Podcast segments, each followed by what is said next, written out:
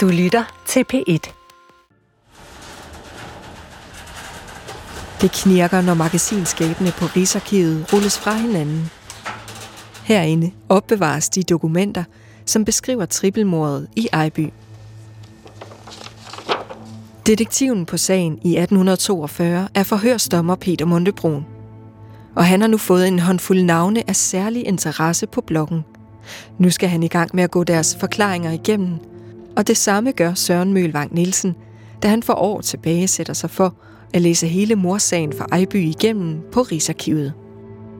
Den første person, jeg sætter mig ned og zoomer ind på, det er Lars Simonsen. Og jeg vil sige, det var, øh, det er jo materiale, som skal bevise hans skyld. Så det er enormt udførligt om, hvad han har gjort man han har gjort. Så det er beskrivelser af, af, hvordan han har sparket sine børn, sine små spædbørn igennem rummet, så de er fløjet ind i væggen. Det er, han har, han har forsøgt at drukne et barn i øltønden. Han har forsøgt at drukne sin kone i, øh, i tønden med sild. Øh, han, har, han var simpelthen så meget en drukkenbold. Han havde en ko på et tidspunkt, som han havde stående i en indhegning. Og den blev ved med at bryde ud af den indhegning, og det blev han så frustreret over, så han gik ud og skar haserne over på konen. Og så lå den ude i den her fold og mude, eller hvad sådan noget hedder, i to døgn, inden han så aflede den. Og det siger også noget om det menneske, han er, når man kan finde på sådan noget. I byen Vendslev i Hornshavet på Sjælland glemmer man aldrig rovmordet på Nils, Marie og deres søn Jørgen i 1842. Den lille familie holdt sig for det meste til sig selv og kæmpede for at spare op til at købe en gård. Men en kold januar morgen bliver de fundet døde, liggende i en blodpøl med hovedet slået i tu. Historien om deres mor er fortalt i generationer og har med tiden antaget form af en røverhistorie. Forbrydelsens Anatomi er en podcast i fem episoder, der går bag om røverhistorien og ind i arkiverne for at finde ud af, hvad der skete i virkeligheden. Hvorfor blev familien myrdet, og af hvem? Podcasten fortælles af forfatter Søren Mølvang Nielsen og lektor i historie på Aalborg Universitet, Lars Andersen. Jeg hedder Sara Røykær Knudsen, og det her er episode 3, en parade af forbrydere. Så nu er du tilbage, Søren, Ja. på Rigsarkivet. Og øh, står her ved de mange, mange tusind sider, du har trævlet igennem Ja. og læst. Øh, hvad har vi her? Vi har øh, forhørsprotokoller, der er fire styks. Så er der kommissionsdomstole, Ja. store bøger, brede, og den der, den er, ser virkelig gammel ud. Ikke? Ja, kæmpe. Og ved siden af det har vi fire kasser med. Hvad har vi? Med domsprotokoller og aktionsindlæg og forskellige dokumenter, der har været brugt i sagen. Hvor skal vi starte? Jeg tænker, vi skal starte med den kasse, der hedder aktionsindlæg. Det er der, vi får mest at vide. Uh, der er sådan nogle sejl. Yes, så det, det er Peter Montebruns sejl, du har der.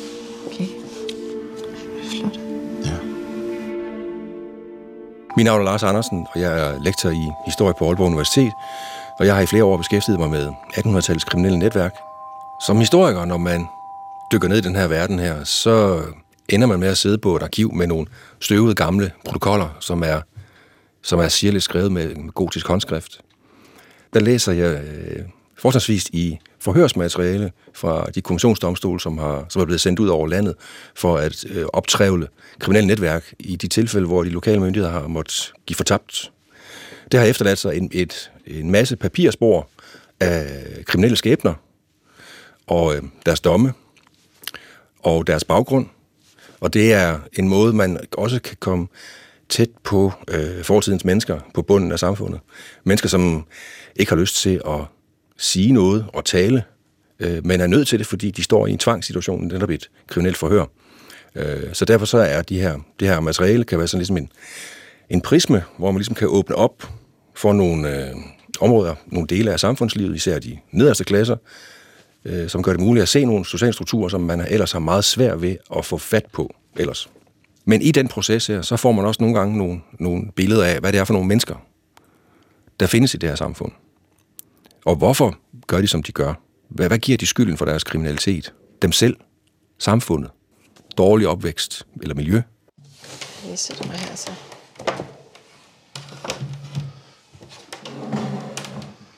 Jeg kan tydeligt huske, at jeg åbner den her kasse. Og inde i kassen, der ligger to protokolbøger. Og det er igen sådan en bog fuld af patina, sådan en Ja. rigtig flot sort bog. Ja, jeg ved ikke helt, hvad det er. Det er sådan noget, skrift. øh, der tror jeg, det smitter af, hvis man gnider sig for meget op af her. Og når man åbner den, så kunne jeg lige pludselig se, hvis man går op på en af de første sider her, at der står et navn. Mathias Worm. Lige præcis. Lige pludselig havde jeg et navn, som jeg kunne genkende fra noget tidligere. Der er jeg begejstret. Fordi at det er her, du får...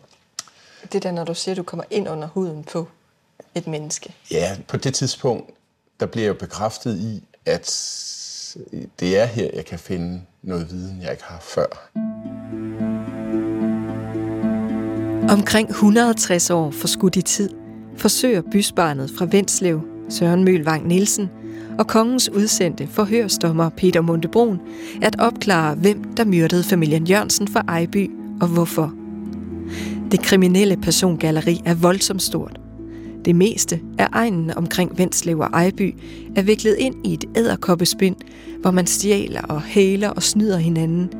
Men hvem har karakteren til at slå ihjel? Efterhånden indsnæver Peter Montebron feltet til fem personer, som vi nu vil gennemgå, fordi i fortællingen om de fem mennesker, de fem familier, ligger kimen til at forstå, hvad det var for vilkår, man havde på det her tidspunkt i 1842, og hvorfor Ja. nogen ligesom blev forbrydere og blev mordere. Ja. Det er i hvert fald den empatiske tilgang, Ja. som øh, vi har sat os for at, øh, at søge her i øh, podcastserien. Præcis. Så nu vil vi zoome ind på fem mistænkte, akkurat som Peter Montebrun formentlig har gjort. Og den første er en ung mand ved navn Christian Jensen.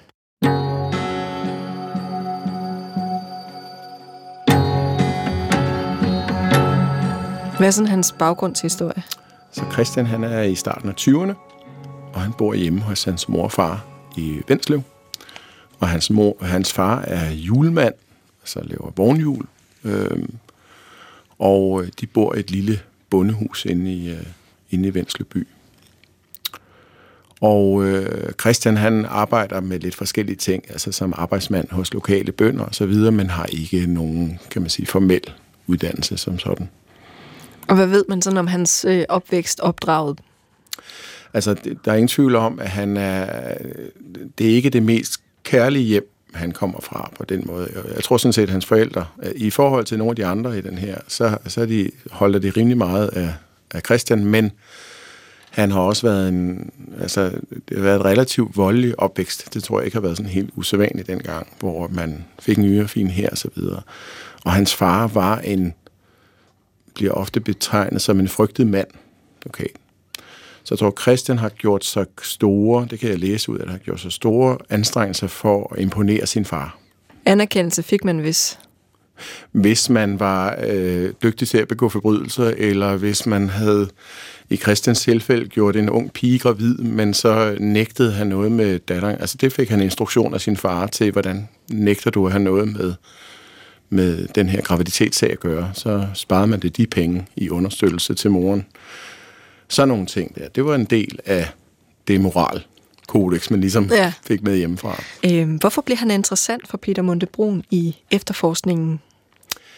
Der sker det, at øh, de her geværstykker, der er fundet ved Line ude i Ejby, øh, dem bruger Peter Montebron til at, at forhøre sig om hos lokale, også i Vendslev, om der er nogen, der kender til de her geværstykker. Der var noget af låsen og kolben, som havde nogle særlige kendetegn.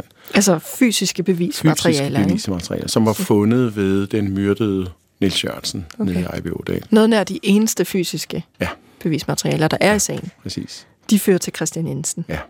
Fordi at... Hvordan Fordi er han der- fedtet ind i det? Ja, så der er en, der er en lokal jæger, som genkender de her øh, øh, geværstykker, og kan se det fra hans gamle gevær, som han har lånt ud til en julemand i Vendslev, som så er Christians far. Så hvis vi lige skal sådan opsummere, nu skal vi jo igennem ja. Fem mistænkte. Ja. Hvad skal vi huske Christian Jensen for? Altså, hvad er det ved hans karakter, vi skal huske? Så Christian han er vokset op i det her øh, voldelige, tyvagtige miljø, hvor moral og normer ikke er noget, vi sådan kan genkende. Og netop det her med, at man kan linke ham til de her geværstykker. Den næste mistænkte, vi skal have på banen, er en øh, gammel kending.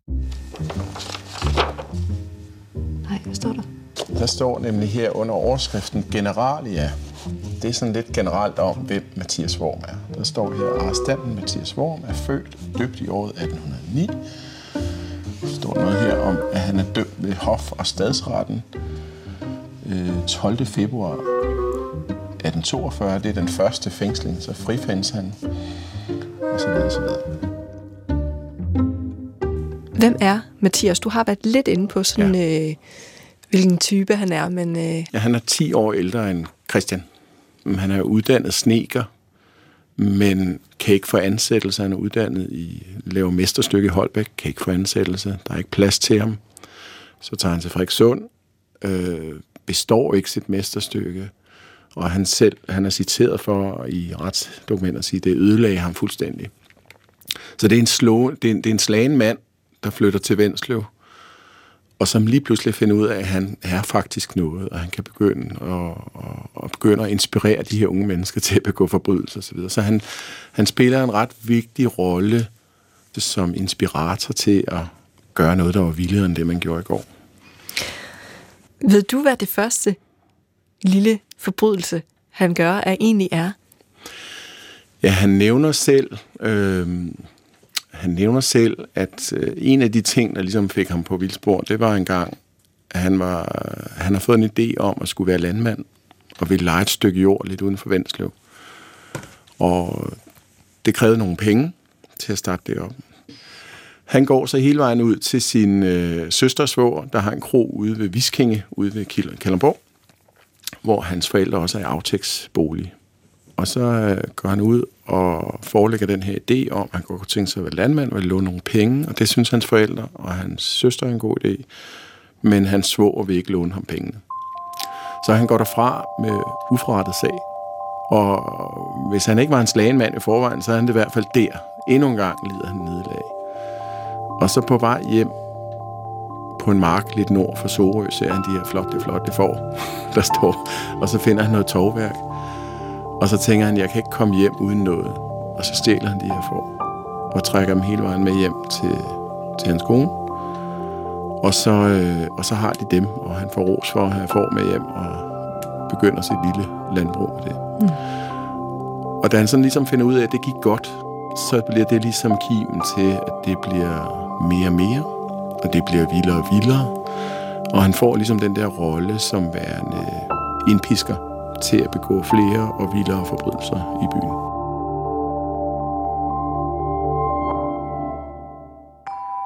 Der har ikke været plads til at drømme i 1840'ernes Vendslev. Det har været fra dag til dag samfund. Man har skulle skaffe sig et udkomme på daglig basis, hvis man var daglejer eller en jordløs husmand. Så var man afhængig af, hvor man kunne få arbejde hen, nærmest fra dag til dag. Samfundet var også klasseopdelt på landet. Det tænker man måske ikke så meget over, men der var faktisk en klar lavdeling mellem de velnærede gårdmænd, og så længere ned ad stigen husmændene, og så helt nederst, der har vi jordløse husmænd, daglejere, indsidere. Indsidere, det er folk, som lejer sig et værelse på en gård og bor der. Og for de nederste på samfundets rangstige, så har udsigten til social mobilitet været nærmest udsigtsløs. Og for nogle af de her unge mænd, som skal have brændt en masse energi af, og måske ikke kan finde et arbejde, så, så fordriver de tiden med at drikke brændvin og, og hudle sig igennem dagen. Og det er den kontekst, man skal se de mistænkte i. Så de har ikke et ordentligt projekt? Nej. Altså, de er simpelthen sige... løsgængere, der Ja. hudler sig igennem ja. dagen. Og der er beskrivelser af, hvordan man mødes om aftenen, for eksempel. Der er et sted, hvor der bliver skrevet, hvordan man mødes om aftenen. Sådan helt fast en hverdagsaften. Så sætter man sig ned, og så begynder man at tylle brandvin. Og så når det bliver mørkt og ud på aftenen, så tager man sine natstrømper på, hedder det, ud over træskoene, som er sådan nogle uldsokker. Og så går man på tyveri. Øh, fordi så var tanken var, at når du så havde de uldsokker på, så var sporene mindre tydelige, hvad det var for nogle træsko, der hørte til. Og det var sådan helt fast. Så kom du hjem midt om natten, og så lå du og sov indtil langt ud på morgenen, og så, hvis du havde noget arbejde, så gjorde du det, og ellers så, så gentog du det samme igen. Det, som har skabt det her samfund ud landdistrikterne, det er en kombination af flere faktorer. Vi kan pege på statsbankerotten i 1813, og den økonomiske krise efter Napoleonskrigene. Og vi kan også pege på landboreformerne. Den kendte historie om landboreformerne er ophævelsen af stavnsbåndet i 1788. Det er udflytning af gårde fra landsbyfællesskaberne. Det er nye måder at dyrke markerne på. Og det er i det hele taget et forsøg på at skabe en mere effektiv landbrugsproduktion. Og på grundlag af det, så opstår der en ny driftig gårdmandsklasse, som har mulighed for at overgå fra feste til selveje. Det får stor betydning for nogle, men der er også nogen, der bliver landbrugssamfundets tabere. For der bliver skabt en ny underklasse af daglejere og jordløse husmænd på bunden af samfundet. Der er ikke jord til alle. Og det er med andre ord historien om landbrugssamfundets bagside. Dem, som ikke bliver selvejebønder. Dem, som fortsat må leve i meget dårlige kår, og stadigvæk arbejde for en lav løn hos gårdmændene. Og for det andet, så skabte landbrugreformerne et retsligt vakuum på landet. Fordi landbrugreformerne også medfører, at godsejerne mister deres administrative og juridiske kontrol. Retsforfølgelse og politimæssige funktioner personkontrol, det var tidligere godsejerens domæne. Det var noget, godsejeren var ansvarlig for. Men med landbrugreformerne så forsvandt godsejerens ansvar. Der var nogle øh, administrative og retslige funktioner, som han ikke længere skulle tage sig af. Men hvem skulle så?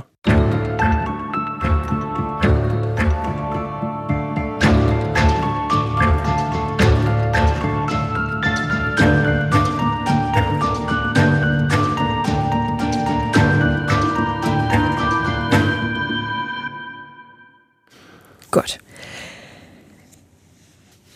Og nu skal vi så tage fat på den tredje mistænkte ud af fem. Karl Larsen. Ja. Vil du præsentere ham? Man kan sige, hvor, hvor, hvor Christian er vokset op i et, øh, et, et kriminelt miljø osv., det er Karl også, og så samtidig er han også vokset op i et meget, meget voldeligt hjem. Øhm, altså, hans mor kunne godt lide ham, hans far kunne overhovedet ikke lide ham, havde ikke nogen varme følelser for sine børn. Og, øh, og der, blev, der var meget vold i hjemmet, og da de var blevet gamle nok, sønderne, så var det slagsmål, for så slog de igen, og det var der talrige beskrivelser af.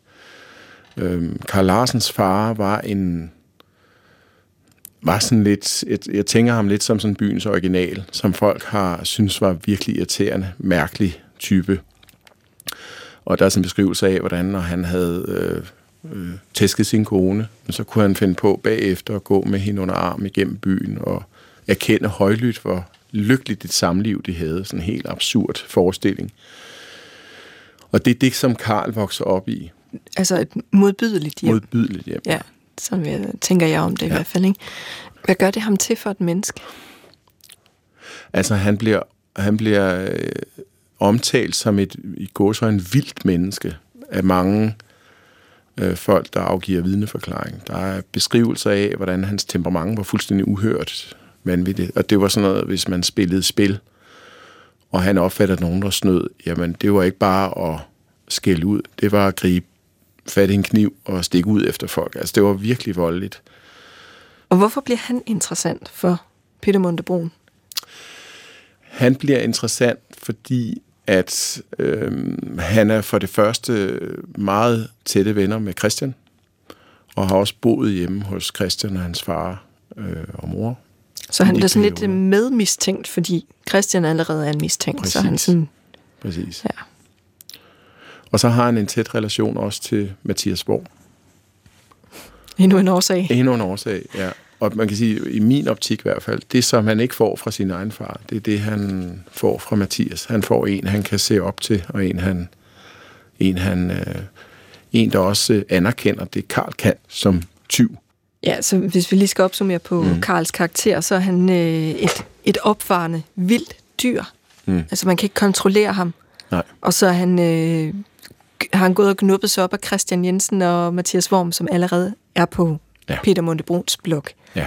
Derfor er han også en oplagt mistænkt. Præcis. Vi skal have den fjerde mistænkte på banen. Ja.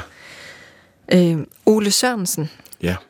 Hvad er det øh, for en mand og ikke mindst en familie? Ja. Det er jo ligesom sådan et øh, familieoperativ, han har gang i. Ja, præcis. Øhm, dengang jeg gravede mig ned i det her, så havde jeg den her antagelse om, at noget af det her må komme fra fattigdom og armod. Og han er i hvert fald antitesen til det, fordi han var han havde en stor gård i Vendslev. Han var det, man kaldte selvejer. Han stod ikke i feste til herremanden. Han havde sin egen gård og var sin egen lykkesmed. Øh, og han havde sådan set penge nok. Det var ikke det, han manglede. Men alligevel endte han med at være... Altså, hans gård, det blev byens hælercentral. Det var Helle. Hvis du kom hjem med noget, havde stjålet noget, så tog man hen til Ole og hans kone. Og så kunne du enten sælge det videre derfra, du kunne smelte det om, du kunne, øh, du kunne lave mad, hvis det var dyr eller andet, du havde med. Så fik du Oles kone til at lave mad, og så var der ellers røvergilde derovre. Hvad har sandsynligt gjort, at han blev interessant for Peter Montebrun? Jamen, jeg tror, der er ingen tvivl om, at ret hurtigt peger, da han begynder at få et overblik over de aktiviteter, der sker i Venstre, så peger rigtig mange pile hen mod der, hvor Ole bor. Øh, og rigtig mange aktiviteter foregår derovre. Og de er en del af, øh, hvad kan man sige, tyveriaristokratiet i den by der. De er en del af, af, af de vigtige øh, forbrydere, dem der ligesom sætter takstokken.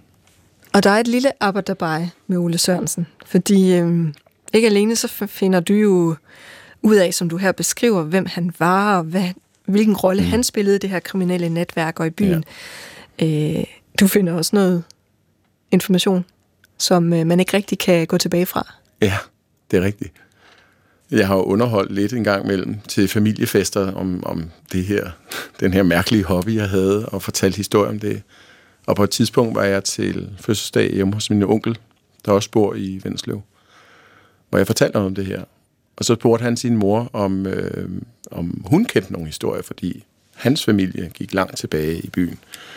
Og så sagde hun, nej, det kender hun ikke noget til. Der var noget oppe i den ene ende, og så er der noget i den anden ende. Der er ikke noget med det, man gør. Og så gik der ikke anden, så gik der et par måneder, og så havde jeg, så jeg begyndt at kigge ned i noget slægtsforskning. Og så fandt jeg ud af, at den gode Ole Sørensen, det var så min onkels tiboldefar. Og så ringede jeg til ham og sagde, altså, jeg, ikke for noget, jeg skal ikke lave rave i den, men sådan og sådan. Og så gik han ned og snakkede med sin mor. Og der gik, øh, der gik fem minutter, før hun sådan kryb til kort sagde, at det er også rigtigt nok. Og indrømmede sig. Hun har fået den her historie fortalt under forudsætning af, at det var ikke noget, man fortalte videre. Så jeg tror ikke, hun synes, det var sådan vanvittigt spændende, at jeg gravede mig ned i det her. Da du gik i gang med projektet, ja. der ville du jo gerne undersøge, om, ja. der, om der var noget familie. Ja. Og det fik du svar på. Ja, det gjorde jeg. Hvordan er det at finde ud af i virkeligheden? Altså, jeg synes, det er enormt interessant, fordi øh, jeg kan både stå på mål for min egen, og også min onkel, i forhold til at være rimelig retskaffende og lovlyde borger. Så jeg føler mig ikke truet og sådan noget. Jeg synes, det er interessant at så forstå, at noget, der egentlig ligger så tæt på en selv, er ophav. Hvordan kunne det være, at det gik så galt dengang i forhold til nu? Hvad er forskellen? Okay, nu er vi fremme ved den sidste mistænkte. Lars Simonsen. Det er en drukkenbold, som led af drankergalskab, og som var øh, en frygtelig ægte mand, en voldsmand. I de mange forhørsprotokoller, jeg efterhånden har læst igennem, så kan jeg jo se, at der findes mange forskellige mennesker med mange forskellige motiver til at gå ind i det her. Og der findes også mange forskellige mennesketyper. Der findes mennesker, som er rå og afstumpet. Men der findes også mennesker i det her materiale, som er stakler, som på en eller anden måde godt kan, kan øh, vække en form for sympati Øh, især nogle af de kvinder, som bliver, bliver behandlet meget, meget dårligt af deres mænd. Vendslev-sagen rummer begge yderpunkter. Både dem, som er meget afstumpet og meget brutale, som Lars Simonsen, der i den grad virker som en person, der har været uden for pædagogisk rækkevidde siden barns ben. Men der er også nogle andre. Man kan bare tage hans kone, som virker til at være underkudet og truet til alt muligt i en meget tidlig alder. Øh, hende kan man godt få, og det får brugen også i efterforskningsarbejdet, får en del sympati for Lars Simonsens kone, fordi det er altså lidt en anden historie om hende. Karen bryder sammen, da Lars bliver anholdt, øh, fordi hun har levet i det her ægteskab i 13 år under frygtelig øh, psykisk øh, pres. Og både hun og deres øh, børn har fået øh, tæsk hver eneste dag. Og der er beskrivet, frygtelige beskrivelser af, hvordan han, med, altså han har både pisket hende og deres børn med øh, pisk, der har ligget i sildelag. Man skal forstå, at dengang du havde køleskab, så havde man sild stående i salt, og så trak det væske ud. Så det er sådan en salt, ildelugtende væske. Så når du så pisker nogen, og der blod pipler frem, så gør det endnu mere ondt, fordi der er salt i osv. Så videre. Sådan nogle uhyreligheder her. Og øh, samtidig med, at han så drak og så genfærd og spøgelser og alle mulige andre ting, øh, totalt uterrenligt. Og øh, der er også beskrevet, hvordan hans ene søn dør, og hans kone Karen er citeret for at sige, det er hun ret sikker på, at det har noget med den behandling, som Lars har givet børn. Så der er nogle frygtelige beskrivelser af, hvordan han behandler hende. Han tyranniserer, han er en sadist, altså han er rablende gal. Ja. Og det, der gør, at han bliver anholdt, det er, fordi der begynder at pible historier frem om en anden, et andet mor syv år tidligere, som, hvor pilen peger på Lars. Det, det er der mange, der peger på ham, at det er ham, der har gjort det. Og det gør, at en Peter Montebron kigger i Lars' retning. Dels for at undersøge, om det nu var et mor, og dels for at finde ud af, om, øh, om han kunne have gjort det igen. Jeg glæder mig på mange måder til at fortælle, hvad der kommer til at ske med Lars Simonsen. Ja. Men det bliver et senere afsnit. Så nu har vi præsenteret de fem mistænkte. Ja. Hvad kan han gøre fra nu af, Peter Montebron? Hvad har han af, af redskaber? Jamen nu skal han i gang med de mere intense forhør. Der er ingen tvivl om, Peter han var dygtig til den type afhøringer der. Jeg forestiller mig, at han har stået helt klippefast og roligt med et intenst blik stiget dem lige ind i øjnene. Og der er rigtig mange gange, det går igen i de her retsdokumenter. Han har formanet dem til at følge sandheden, som der står. Nu skal de fortælle sandheden.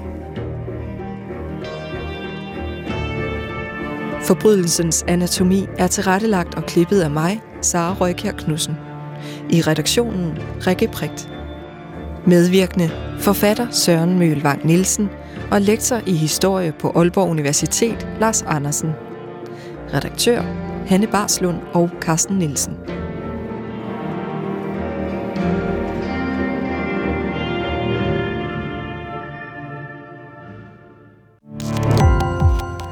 Gå på opdagelse i alle DR's podcast og radioprogrammer. I appen DR Lyd.